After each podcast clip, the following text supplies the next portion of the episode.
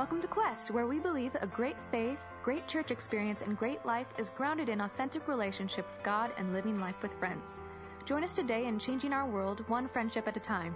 If you would like more information about connecting at Quest, stay tuned after the message. What images of Jesus come to mind to you when you think of images of Jesus? One famous image is the baptism of Christ seen in the Sistine Chapel. You know, I, I think the idea of what this picture presents in our world is changing, uh, rightfully so. But when you look up images of Jesus, most images of Jesus depict Jesus as a sad white person, even though he grew up in the Middle East. Through Lent, we want to make our way to Easter by focusing more fully on who Jesus is. This year we were drawn to the phrase from the Bible that describes why Jesus came to earth. And there's, it's, it's this phrase, the Son of Man came to blank. So if you had to fill in that blank, how would you complete that phrase? The Son of Man came to blank. To love? Maybe? To preach? To bring the kingdom? The Bible uses this phrase three times.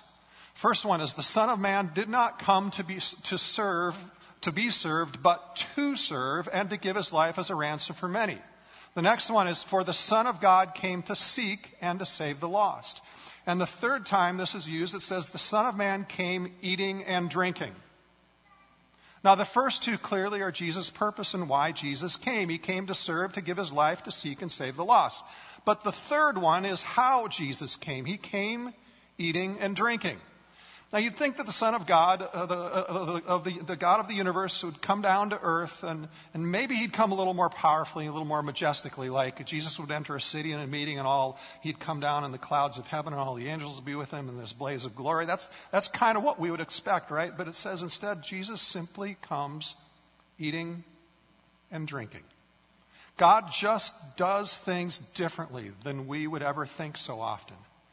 Jesus was known for eating and drinking and often hung out with persons who the religious people would call sinners, who likely ate and drank too much, which is why some religious people falsely accuse Jesus of himself being a, a, a glutton and a drunkard. We also see that the Pharisees said to Jesus, John's disciples often fast and pray, and so do the disciples of the Pharisees, but yours go on eating and drinking.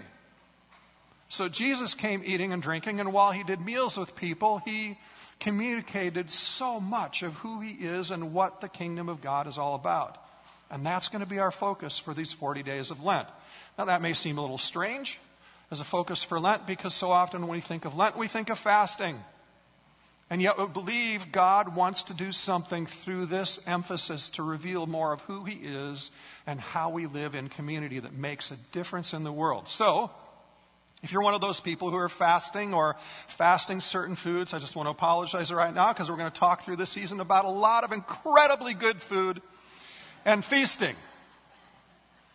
So today we begin with Jesus' first public miracle. He's celebrating at the big wedding, and Jesus saves the celebration party from being a bust. So think about this. For nearly 30 years, Jesus, the one who crafted the universe with his voice, has kept his miracle working abilities hidden. But that changes in one day. So, why does Jesus do his first public miracle here? What was Jesus thinking? This miracle that we're going to talk about sets the tone for everything that is to come. So let's read it right now and then we'll discuss it a little more. On the third day, a wedding took place in Cana of Galilee. Jesus' mother was there, and Jesus and his disciples had also been invited to the wedding. When the wine was gone, Jesus' mother said to him, They have no more wine. Woman, why do you involve me? Jesus replied, My hour has not come. And his woman said to the servants, Do whatever he tells you. Nearby stood six stone water jars, the kind used by the Jews for ceremonial washing, each holding from 20 to 30 gallons. And Jesus said to the servants, Fill the jars with water, so they filled them to the brim. Then he told them, Now draw some out and take it to the master of the banquet. They did so, and the master of the banquet tasted the water that had been turned into wine. He did not realize where it had come from, though the servants who had drawn the water knew. Then he called the bridegroom aside and said, everyone brings out the choice wine first and then the cheaper wine after the guests had too much to drink. Is that what you do at a party at your house as well? But you have saved the best till now.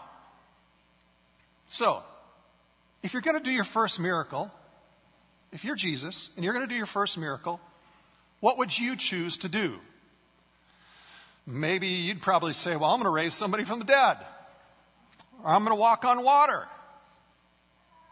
Would it be making water into wine so that a party at a wedding party doesn't go have to end early? I mean, turning water into wine for a wedding dance doesn't seem to be the best marketing strategy to convince people that you are the coming long awaited Messiah. No one's dying, no one's starving, no one's possessed by demons. We wonder, I think, sometimes about this story. Is this lack of wine really that big of a deal for the creator of the universe to care about? However, this occasion is the perfect way for Jesus to reveal who he is and his purpose. There's the miracle itself, and then there is the rich symbolism it gives. See, the way John writes his eyewitness account, his Gospel of John, he uses miracles like parables to teach us things that can often go unnoticed if not careful. And first, this miracle begins, it begins at a celebration, a feast. Since we want classic uh, earlier in the pictures, here's, here's another famous classic painting of this wedding feast. If you think, though, about a feast, what pictures come to your mind? Maybe it's Thanksgiving. For me, right as COVID was unfolding in 2020, we were on our first cruise, got delayed a couple extra days, so it was kind of nice because we got to enjoy what I'm going to talk about a little bit longer. Uh, food was everywhere. I had never seen so many options and so much great food every day, feasting in abundance, all hours of the day. It was wonderful. Maybe not here, but it was wonderful. That's the image Jesus is connecting to the Messiah, the Savior's purpose. See, Isaiah prophesied about the coming Messiah saying this On this mountain, the Lord Almighty will prepare a, feast of rich food for all peoples, a banquet of aged wine and the best meats and the finest wines. Doesn't that sound wonderful? Strongly embedded for the Jews was waiting for their Messiah who would bring provision and abundance for an incredibly long lasting feast. Isaiah continues this prophecy of the following verses. He describes how the feast would continue forever. He says, The Lord will swallow up death forever and wipe away the tears from all faces. See, this wedding feast at Cana sets the stage to show how Jesus will fulfill this very prophecy of Isaiah and preside over the best feast that is coming at the end of history. Jesus chose this first miracle to be at a party because Jesus has come to set everyone dancing and laughing for his eternal celebration. Feasting, abundance, joy, laughter. When you think of God, when you think of Jesus, are these the first things that you think of? Many people have let go of their faith because they just want to have fun and enjoy life. They see Christianity as having too many rules and no joy. Is that what Jesus meant when he said, Follow me? That following me equals no more fun, that if you submit your life to Christ, you give up all that fun? See, if that's what you think, Jesus is saying to you, You don't have a clue who I am. Because I am the God who makes a feast for you. I mean, in this miracle alone, Jesus makes 150 gallons of wine. That's 757 bottles of the best $500 a bottle wine. That's 2,000 pounds of grapes used to make that wine on a normal basis. Jesus shows us that he brings joy. He loves to celebrate and have a good feast and a dance. So don't reject Christianity because you think it is a joyless life. This turning of water into wine reveals how also God does miracles. He is over nature. All things are created by Him. So He takes this simple H2O and mutates the molecular structure and turns it into something beautiful and flavorful. Every atom in the universe is submitted to Him, the one who created it. Even blood cells and brain cells and cancer cells and all sorts of other cells. That's creative authority. If we really grasp that truth, we'd have faith to believe God more, more consistently for things that seem impossible. And if God can do that with water, then what can He do with your life? Getting back to the story, before Jesus made the water into wine, we see even more symbolism. When Jesus' mother Mary tells Jesus the wine is almost out, it's a serious thing because weddings in that day were not just for close family and friends. This was a, a community wide event that lasted for days. Some weddings were known to last up to a week. So to run out of something as essential as wine would have led to social consequences of community shame and disgrace for the bridegroom's family. Mary comes to Jesus with the crisis because she knows who he is. She knows at some point Jesus will show that he's the real Messiah, and maybe it could be right now. And Jesus responds to her, Woman, why do you involve me? Now, I don't know about you, but I think many of us respond to this as Jesus coming across rude and disrespectful. But that's not actually what's happening here because later, while Jesus on the cross, Jesus also addresses Mary in the same way. It's a, a, an address of honor when he ensures she is cared for after his departure. Jesus says, Woman, here is your son, referring to John, his disciple, who, she said, who he said, You take good care of my mom. When Jesus says, Why do you involve me? My hour has not yet come. He's foreshadowing a coming climax that is unexpected. Both phrases, my hour has not yet come, and the wine itself, both foreshadow Jesus' crucifixion and resurrection. However, remember, nobody at the wedding has any idea what Jesus is referring to when he says this, or when they drink the wine he creates. This symbolism remains hidden in plain sight at that moment. The writer John also began telling the event by mentioning the wedding day was on the third day. Jesus and his disciples had been on a two day walk in order to get to Cana. Yet the third day also has symbolic meaning, which I think is clear to most of us. John wrote the gospel much later than the other gospels. He wrote this gospel 30 to 40 years after the events took place. So John has had years of teaching other people about Jesus' life, his best friend's life, when he wrote this gospel. He is very focused in writing it on highlighting things by exactly how he puts it together. So the third day pulls on the Old Testament reference in Hosea 6 2, where it says, On the third day, Israel will be spiritually healed and return to her Lord. And obviously, this third day is also referring to the third day that Jesus rose from the dead.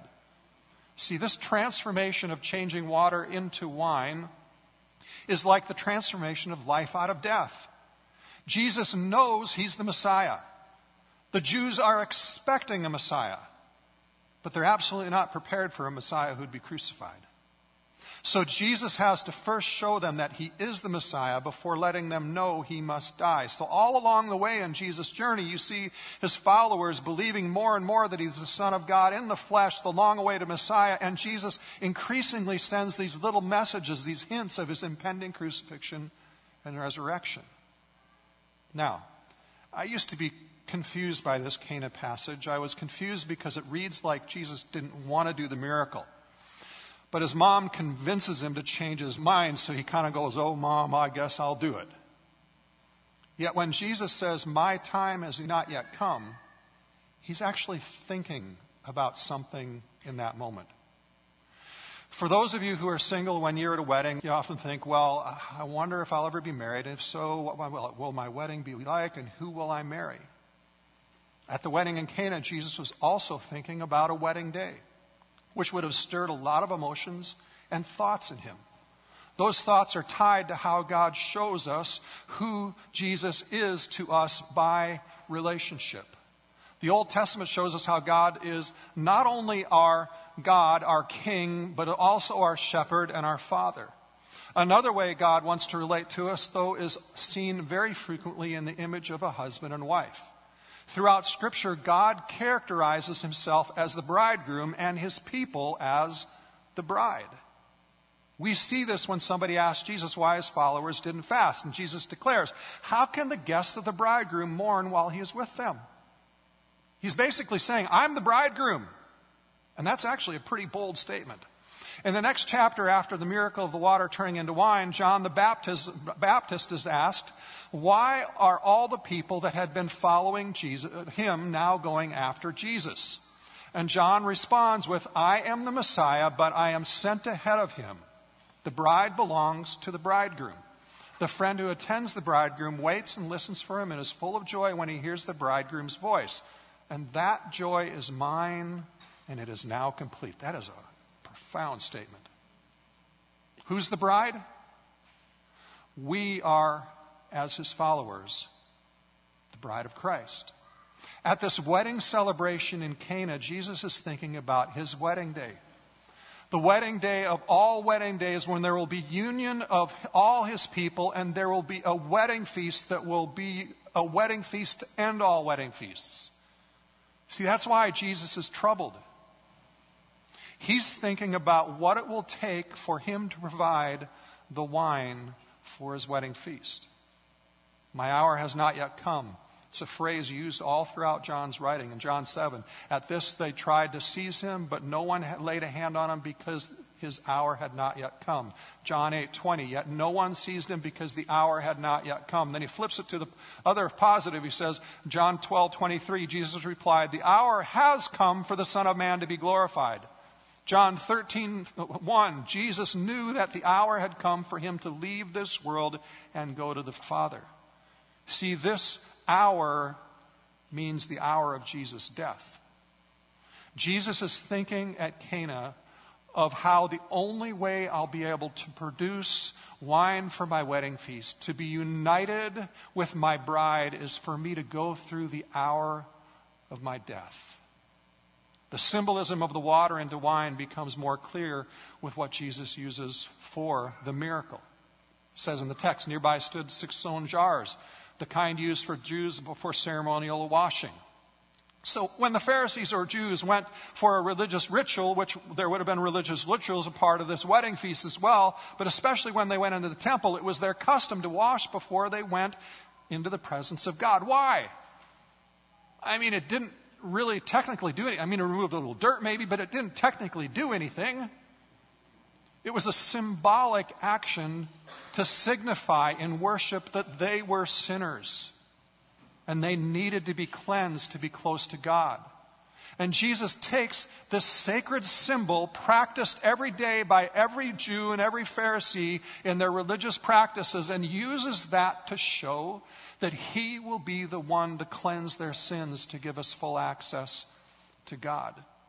Jesus was likely remembering how God, through Moses, had turned water into blood as a curse to the Egyptians. But now he is turning water into wine, symbolic of his blood that will be shed. When Jesus is with his disciples at the Last Supper, he says, This cup is the new covenant in my blood, which is poured out for you. Changing the water into wine was Jesus practically spelling out his plan for salvation. The true marriage between God and humankind cannot take place without this wine, without the blood of Christ. And here's an image from the Chosen series of the wedding feast. Doesn't that look fun? Anybody been watching The Chosen? It helps you imagine how Jesus was in the midst of a joyous celebration with everyone drinking and laughing and enjoying themselves. Jesus miraculously creates the wine and he joins in the celebration with them. And yet, as he does, he knows he is sipping the cup of his coming sorrow. He is sipping the curse because he knows it will bring blessing. He sips because he wants to make a way for us back into relationship with God. All of these people surrounding him have no idea what is going on in his heart and what he's setting himself to do. Even in the midst of sorrow, Jesus chooses to celebrate with them. Throughout Scripture, God continually uses sensory words in describing what living life with God is like. Just, just think about a feast, for one. The kingdom of heaven is described as a feast, and it's not like the kingdom of God starts with a feast, it is a feast. As shared earlier, God's plan is all focused on one day when we will have a feast of feasts. Again, the scripture, the Lord Almighty will prepare a feast of rich food for all peoples, a banquet of aged wine, the best meats and the finest wines. God uses numerous sensory words. So, like when the psalmist says, taste and see that the Lord is good. It actually kind of stands out that it doesn't say, know that God is good. It says, taste and see that God is good. And that's different. Why does the Bible use sensory experiences? It, it isn't enough just to know that God is good and loving and powerful, or, or is it? No, no, it's not enough just to know because God wants you to experience Him too. Jonathan Edwards was a, one of the greatest American preachers of the 1700s and theologians. When you, when you see him, uh, uh, you, you think, well, he looks kind of intense and the wig doesn't really help, does it? It just sort of surprises me when someone like him talks about experiencing God more. He's known for his great intellect. He was the president of Princeton. Yet Edwards has impacted many with his understanding that there is an intellectual understanding of Scripture and an experience of God through Scripture. Edwards drew a parallel between this taste and see verse and the idea of honey. He says you can have a rational belief that honey is sweet, and then you can have the actual experience of honey's sweetness. And he says the latter experience is far better. See, we can listen to sermons, we can read facts about God, but even the devil knows facts about God. The Bible continually uses sensory experiences because it is not enough to know that God is good. But we are also to taste and see and experience that God is good. See, as a Christian, we are all invited to a feast and to taste and see that God is good. You are invited to experience God, to know Him relationally. I want to pull a little more into some sensory experience, a little more in the imagery of the bridegroom and how we, the church, are his bride. And this is where all the guys in the room go, That's weird. I'm uncomfortable now. Shift the conversation, Ross. I get it. But it is a main symbol all throughout the Bible and is declared in the final book and the final chapter, which begs our attention and invites us to meditate on it. Now, I really love doing weddings. One of the reasons is because I get the view that most of you only get if you're the groom. That's because I get, I'm usually beside or right behind the groom as they are standing there in the direct line of sight to see their bride come down the aisle. I get to watch the groom see his bride, which has never look, who has never looked so good. He's in awe and he's undone. And I can't tell you how many times I've had to reach out and grab him and say, no, it's not time to go down. You know, and pull him back. We got a couple things to do before you go down. Just hold on, hold your horses. It makes the imagery of God that God uses even more clear for us. Because Jesus is saying, I'm the groom, and I'm so in love with you. I can hardly keep myself back from running down the aisle to you. I long to give myself to you and you to me. And this is what God wants for us to taste and see and really believe. That He wants us to experience this kind of love and be confident in that kind of love from Him. It's a kind of love that will bring you peace no matter what you face. In order to receive this kind of love, this salvation, we just simply have to admit, I need a Savior. I can't stop sinning and save myself. I believe you took the punishment for my sin. I receive your forgiveness, and I choose to follow you. Imagine what it must have been like for the bridegroom at this wedding in Cana. At some point, he becomes aware that there's no more wine. He would have sensed the apprehension and the impending shame and embarrassment running out of wine that could have caused the new bride and all of the family to just go, I can't believe you'd let this happen. But then Jesus steps in and he provides the wine. Not only wine, but the very best wine in abundance. The bridegroom gets to take all the credit for the great party, and it's Jesus, the true bridegroom, who did the miracle. See, that's what it means when we become Christians. We go to God and say, I need you. And He accepts us.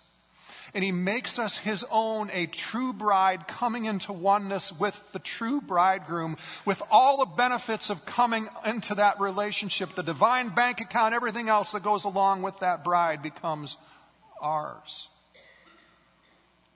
In summary of this amazing miracle, first we see God has power over nature.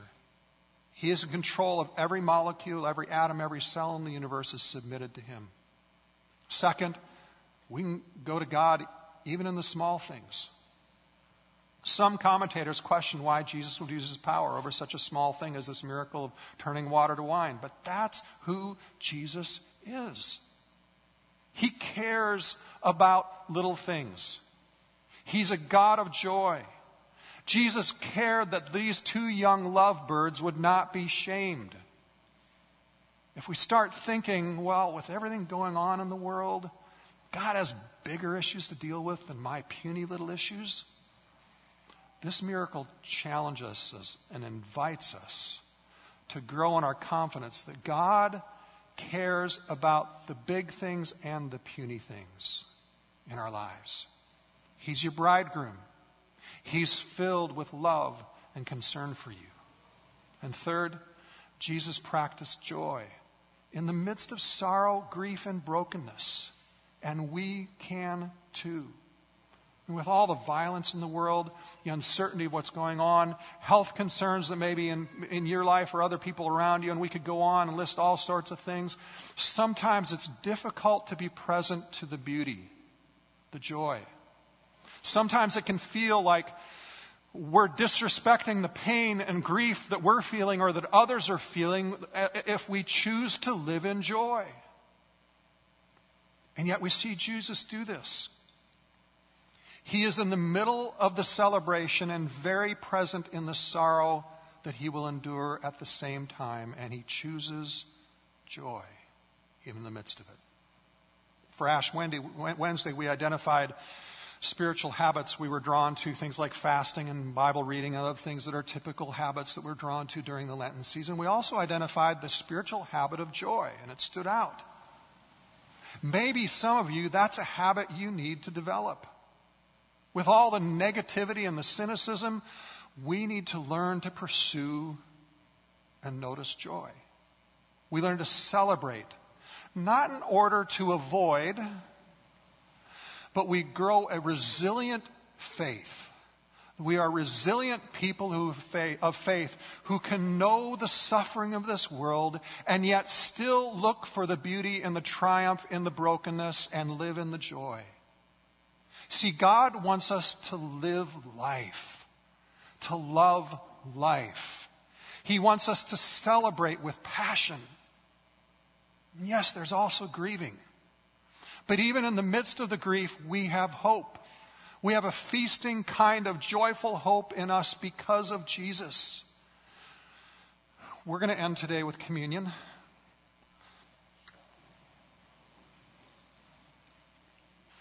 Communion is where we remember what Jesus said at the last meal with his closest friends before he went to the cross. This precious, sacred meal. If you are a follower of Jesus, we invite you to, to, to partake. And if you are uncertain or if you are seeking God, we invite you to also partake by praying this prayer or something like it as you partake. Just say, Jesus, if you are as real as the communion commemorates, if you really do forgive sins and save us to be who we were really created to be, then would you show me? And by doing that, we welcome you participating in communion as well, because you're just being honest. You're celebrating what it means, and you're also being honest with God about where your faith is at. So feel free to do that if you're, if you're not sure of your faith. Before Jesus went to the cross, he gathered his disciples. And he took bread and gave thanks and broke it and gave it to them, saying, This is my body given for you. Do this in remembrance of me. So we get to take this bread, remembering that Jesus became one of us because he loves us so much. And he took the stripes of the penalty that we deserve on himself so that we wouldn't too. So go ahead,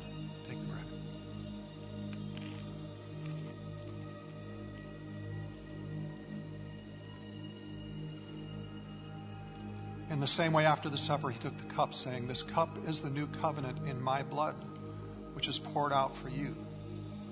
So today, as you take the cup, imagine Jesus drinking the wine at the wedding of Cana, being troubled, knowing what was to come, but that he would intentionally drink the cup of sorrow so that we could be saved from the penalty of our sin and forgiven, and we would never, ever have to face sorrow alone ever again in our life. Think of what it cost him to have his blood poured out for you, for all of us. Go ahead and receive.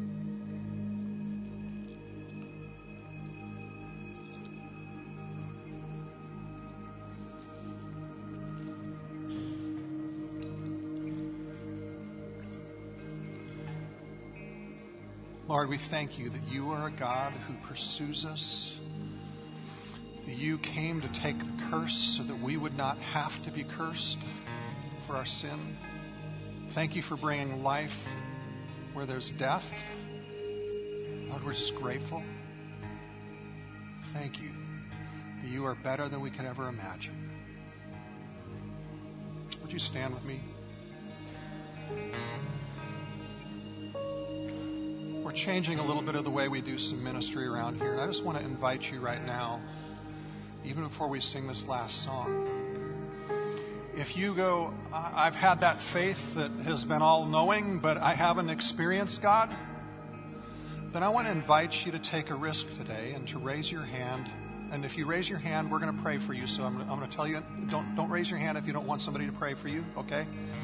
But if you're willing to have somebody pray for you, would you raise your hand? Because through prayer, a lot of times, we encounter the Holy Spirit and we know His presence. So if that's you, raise your hand, and, and I'm going to encourage people around to look around. If you see anybody with a hand raised, then I want you to pray for them. I also want to invite you today to, to I know I, I hear this oftentimes in conversation with people. They say, well, I, I, I've got some things to pray for, but it's too small. It's you know, there's bigger things to pray for. It's not that important. If you're a person who feels that way about some needs in your life, then I want you to step out of that thinking because this is what our message confronts today. Jesus is concerned about those small things. He wants to meet you in the small and the big things. So if there's a small thing that you've said, yeah, I'm not really asking for prayer about it because it's too small, I want you to raise your hand and I want somebody to, around you to pray. Anybody been saying that about a need in their life? Well, good. You guys are all doing great. And let's give our voice and worship to God. And part of our voice and worship to God in this moment is that we're also listening to God to see once if He wants to give you a gift for somebody else here. If God wants to speak to you about somebody else here and encourage them. Okay? So let's worship God and ask Him to come and speak to us. We hope you encountered the love of Jesus in this message. If you'd like to be a part of the ministry God is doing through Quest, whether in person or online, go to questvineyard.org for more information. If you want to worship God by supporting Quest financially, go to questvineyard.org/give. May God bless you this week as you partner with God to change the world one friendship at a time.